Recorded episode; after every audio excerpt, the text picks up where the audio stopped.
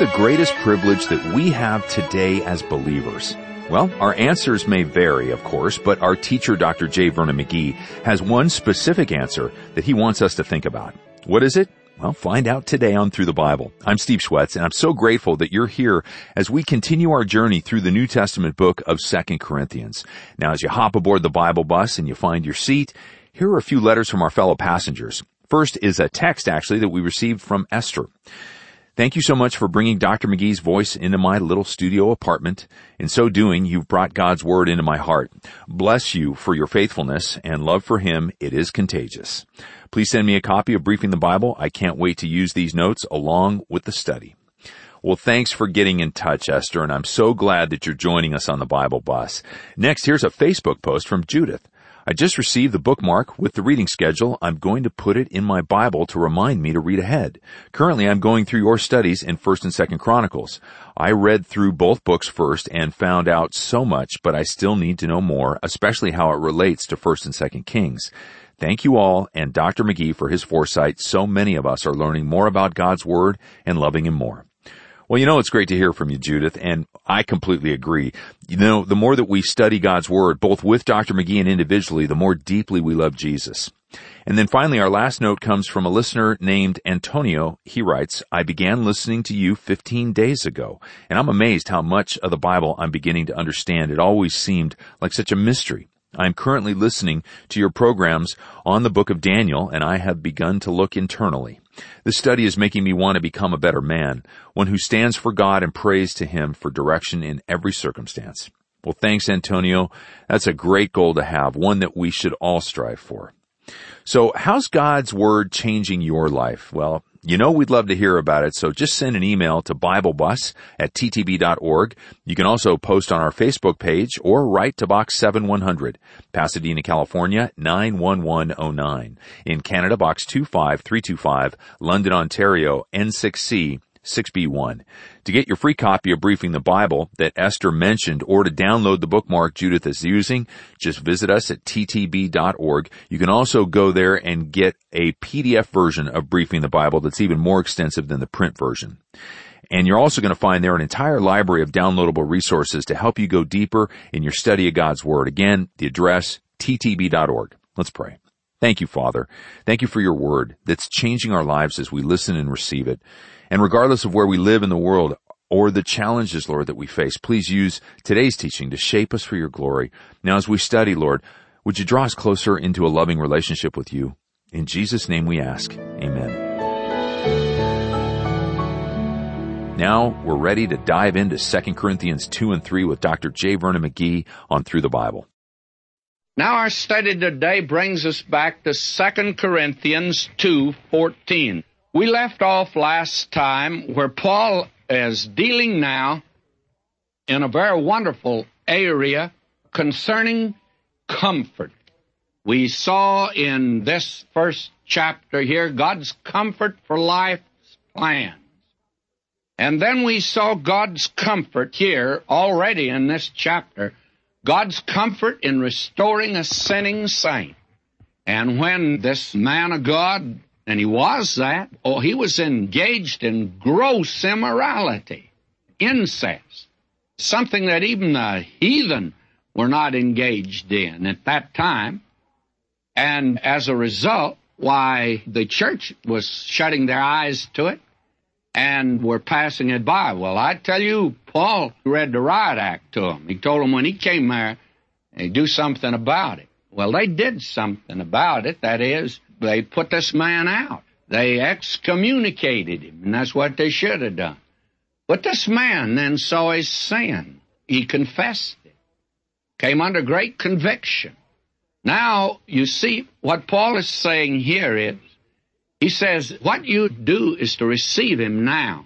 You see, if the devil can't push us one way, he pushes us the other way. One way is to shut your eyes to immorality. The other is when a person confesses their sin and turns from it, to be hard nosed about it and not to accept that. And Paul says, wait a minute. this man's confessed his sin. And he says, actually, what will happen, he'll be swallowed up over much sorrow if you don't receive him. He'll be overwhelmed, not only because of his sin, but because you won't receive him. So now put your arm about it.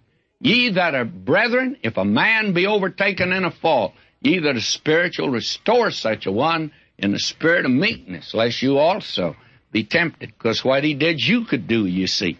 So the man now is to be brought back in to fellowship. This is part of the ministry. Isn't it a glorious ministry we have?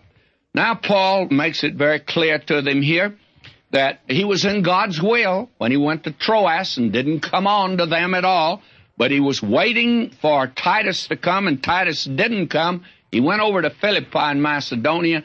Titus came and brought word at that time from the Corinthians that they had dealt with this and that the man had now repented, turned from his sin. That was the way it was to be dealt with. Now we come to what some have called the power of the ministry. You can call it anything you want to, but I say it's part of the greatness of the ministry, and I rejoice today to be able to preach the kind of a gospel and the kind of a word of God that we have to give. Oh, listen to this. This is grand and glorious that we're dealing with here. I begin reading now, verse 14 of chapter 2. Now thanks be unto God, which always causeth us to triumph in Christ, and maketh manifest the savour of his knowledge by us in every place. Now, the picture here is a dramatic picture, and it's a great picture. He says here that preaching the gospel is like leading a triumphal entry. Oh, how great this is. And the picture goes back to Rome. You see, one of the Roman emperors or one of the great generals would go out onto the frontier, probably up in Europe where your ancestors and mine were, that is most of us, or probably way to the Far East or down in Africa, especially North Africa. And they would have victory after victory. Most of the Roman generals and emperors had victories and they would come back in and there would be a great triumphal entry into Rome. And it is said that sometimes a triumphal entry would begin probably in the morning and go way into the night. And some of them that began in the afternoon would go all night long. And you would see the Roman emperors as they were bringing in the booty and the things they'd captured, and then the people that were taken and up in front would be the people that are going to be released. They've been captured, but they're going to be free, set free because they're going to become Roman citizens. Then there are those in the background that are to be executed. And that's the picture. But there's something else here. And in these triumphal entries, they always burned incense. You see there, burning incense to their God, that they gave credit for the victory. And you would have all the way through the triumphal entry incense burning, sometimes almost creating a cloud you couldn't even see the parade as it went by. Now, what he's saying here is something wonderful. Now thanks be unto God, which always causeth us to triumph in Christ. Wonderful, friends. You can't lose when you're in Christ. Can't lose. And he maketh manifest the savor of his knowledge by us in every place. Oh, the burning of the incense, the sweetness of it. In every place, Paul says, I triumph. Well, wait a minute, Paul. We know you had wonderful success in Ephesus, but you didn't do so well in Athens. Do you feel like you triumphed in both places? Oh, yes. He says, he always causes us to triumph in Christ and maketh manifest the savor, the sweet incense of his knowledge by us in every place. Now, how does he cause you to triumph when many or any don't turn to Christ? Are you having a victory then? Oh, Paul says you sure are. Listen to this.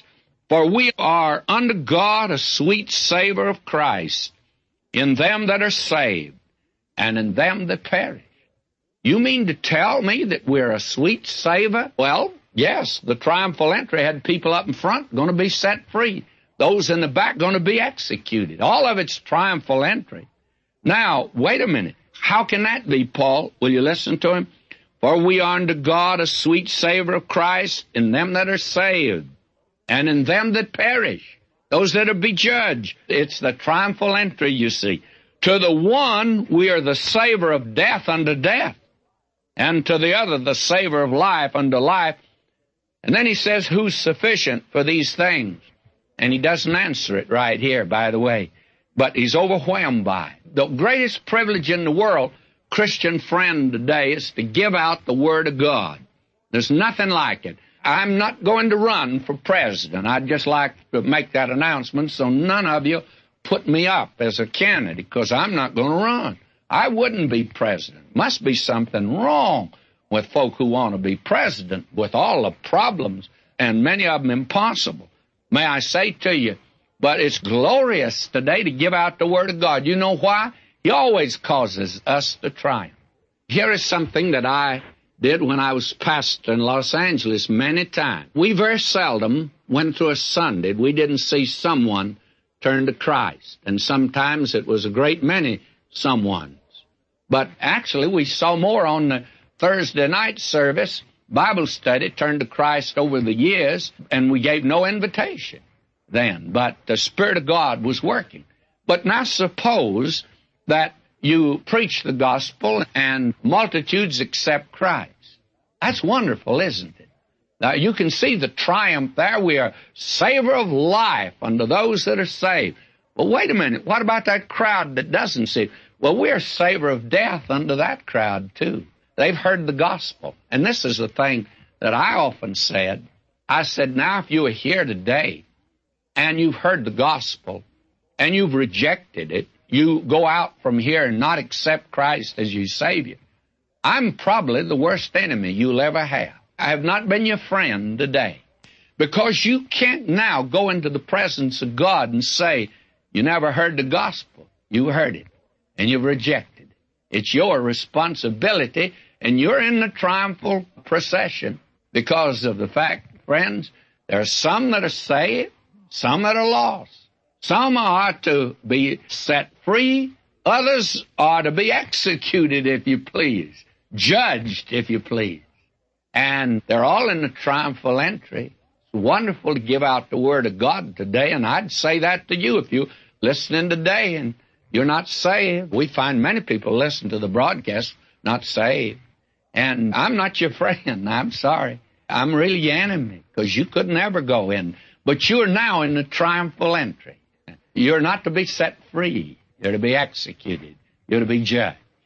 And regardless, you're in the great triumphal entry Jesus Christ because he's going to win, friends.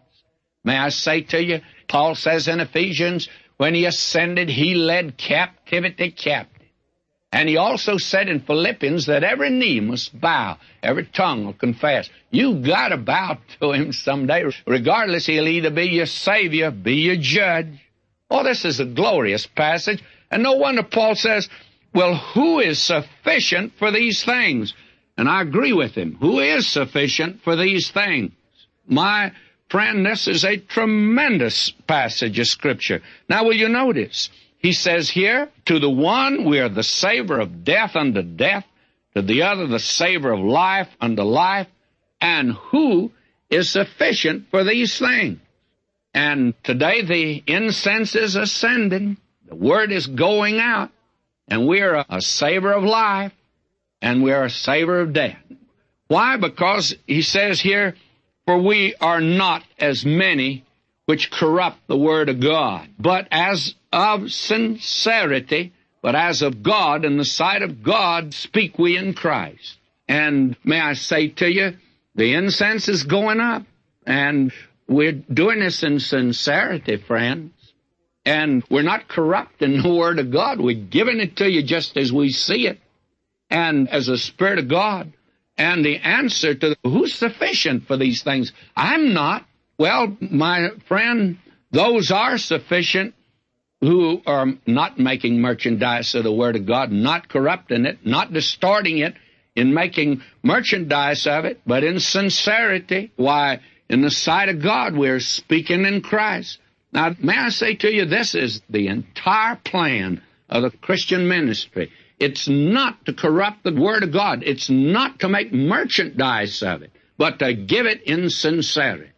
May I say what a wonderful thing this is. Now, will you notice as we come now to chapter 3, he goes on. And in chapter 3 now, we have here God's comfort in the glorious ministry of Christ. Now he's going to reach the heights here. Oh, how wonderful this is. Now, let's move on.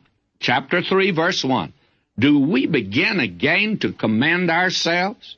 Or need we, as some others, epistles of commendation to you or letters of commendation from you?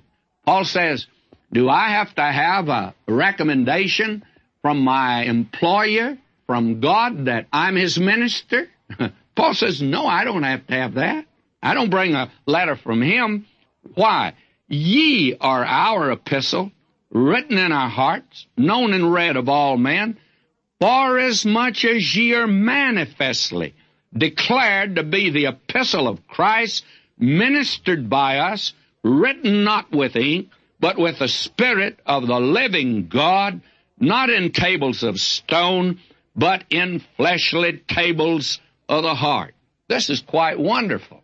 I appreciate the fact so many people tell us they like for us to read the letters.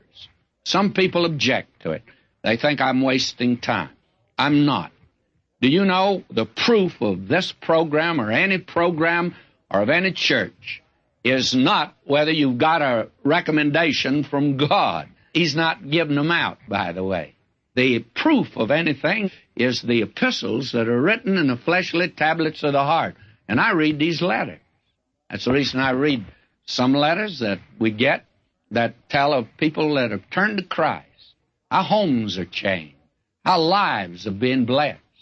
May I say to you, I know this is the Word of God. You know why? Because there's so many epistles out yonder listening in. And many of you are my epistle. A wonderful family came up to me down in Houston, Texas several years ago, and I've always thought if nobody else had ever turned to Christ, thank God for them, I could multiply that a thousand times. They came and they told us how they began to listen. Took them three months of listening before they ever made a decision for Christ, and the entire family turned to Christ. Spanish family, high type, fine looking. That man and that woman, both of them could be in the movies if they wanted to. They are handsome, handsome children, all turned to Christ. Oh, those are some pistols I got down in Texas. I got some pistols practically in every state. I want to say to you, friends, this is the proof. This is it. Paul says, You Corinthians are my epistles. You're my epistles. And they're written in fleshly tablets of the heart. Oh, how wonderful it is to see something like this. Now, I want to move on. I must move on. And now he says, and such trust have we through Christ to Godward. Now, that gives me confidence. May I say to you, I know this is the Word of God. Oh, I believe that in seminary. I think that intellectually it can be determined this is the Word of God. But I don't even need that anymore. I've passed that. To me, it's very simple. The proof of the Word of God is what it does today. The proof of the pudding, they say, is in the eating. God put it like this Taste of the Lord, see if He's good. That's what He says. That's His challenge to you. The Lord Jesus Christ said that. He says, the Son will make you free if you'll come to Him. How wonderful this is. Now, let's read on. Not that we're sufficient of ourselves to think anything is of ourselves. Now, friends, if you get the impression that there's something in this poor preacher, you are wrong. Oh, how weak he is. And if you haven't sensed that in this epistle of Second Corinthians, the weakness of the Apostle Paul. Oh, but my friend, Paul could say when I'm weak, that's when I'm strong. And today, God's not looking for some big something or somebody. Passed me by a long time ago, and He maybe pass you by. God chooses weak things of this world, little things, insignificant things, are sufficiencies of God, friends. Now, will you listen? Oh, this is tremendous. Who also hath made us also able ministers of the New Testament. And I'd like to change that. We are ministers of the New Covenant. And we have here now a contrast between the Old Covenant, the Old Testament, and the New Covenant and the New Testament. And there is a contrast here in several different ways. Who also hath made us ministers of the New Covenant. Now he says, not of the letter, but of the Spirit. Now, the letter, we're talking, I hope you understand, about the Old Testament. And we're talking specifically about the law, not of the letter, but of the Spirit. Now, what happens? Well, the letter kills. You see, actually, the letter condemns us, friends. That is the thing that the law does. The law condemns us. And the law says that you and I are guilty sinners. And these letters that were written on the stone, they condemn man. And that's the contrast that he's making here because the letter killeth, but the Spirit giveth life. Now, the Mosaic Law never gave life. I've often challenged congregations to have them name somebody who was ever even saved by the law. Did you know that Moses, the lawgiver, could not even be saved by the law? You know why? He was a murderer.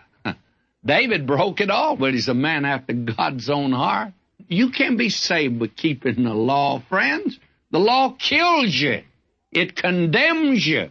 And Paul's going to talk about it here.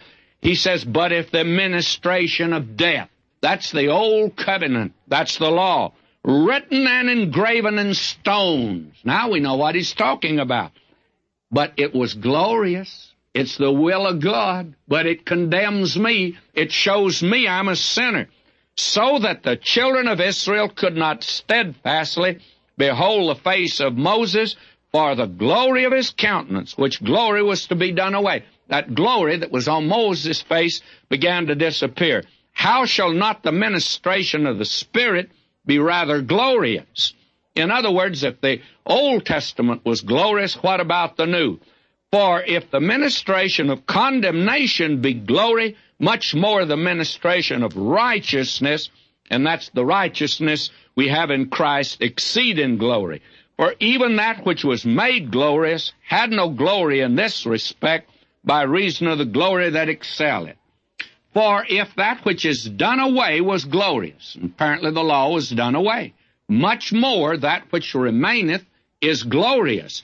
Seeing then that we have such hope, we use great plainness of speech.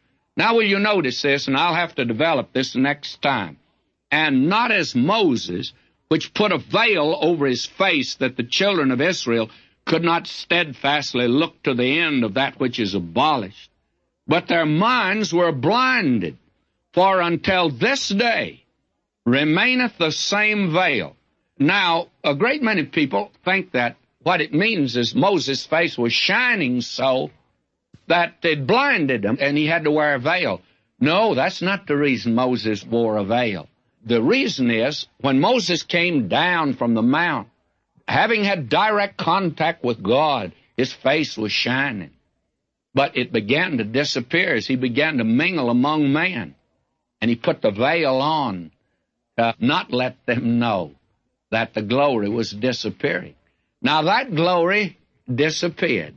There came a day when it was no longer on Moses' face and he had to remove the veil. But my friend, there's another face. And I want to talk about that face next time. That's the face of Jesus Christ. And if you and I, if we just behold Him, oh, my friend, in this hour, may I say this to you? I'm talking to many of you that are alone right now, and we can just talk about this. Let me say this in closing. Oh, today, the thing that you and I need is to behold His face is to draw close to Jesus Christ. That'll change you. Oh, there's so many of us so wrapped up in methods and activity and action. We're just so busy. We haven't looked at Him recently. Let's take a little time and look at Him. We want to talk about that next time. Until then, may God richly bless you, my beloved. Next time, the Bible Bus continues its five-year journey through God's entire Word. Until then, you can reach us at 1-865-BIBLE or ttb.org. I'm Steve Schwetz, and you know I'm going to save you a seat.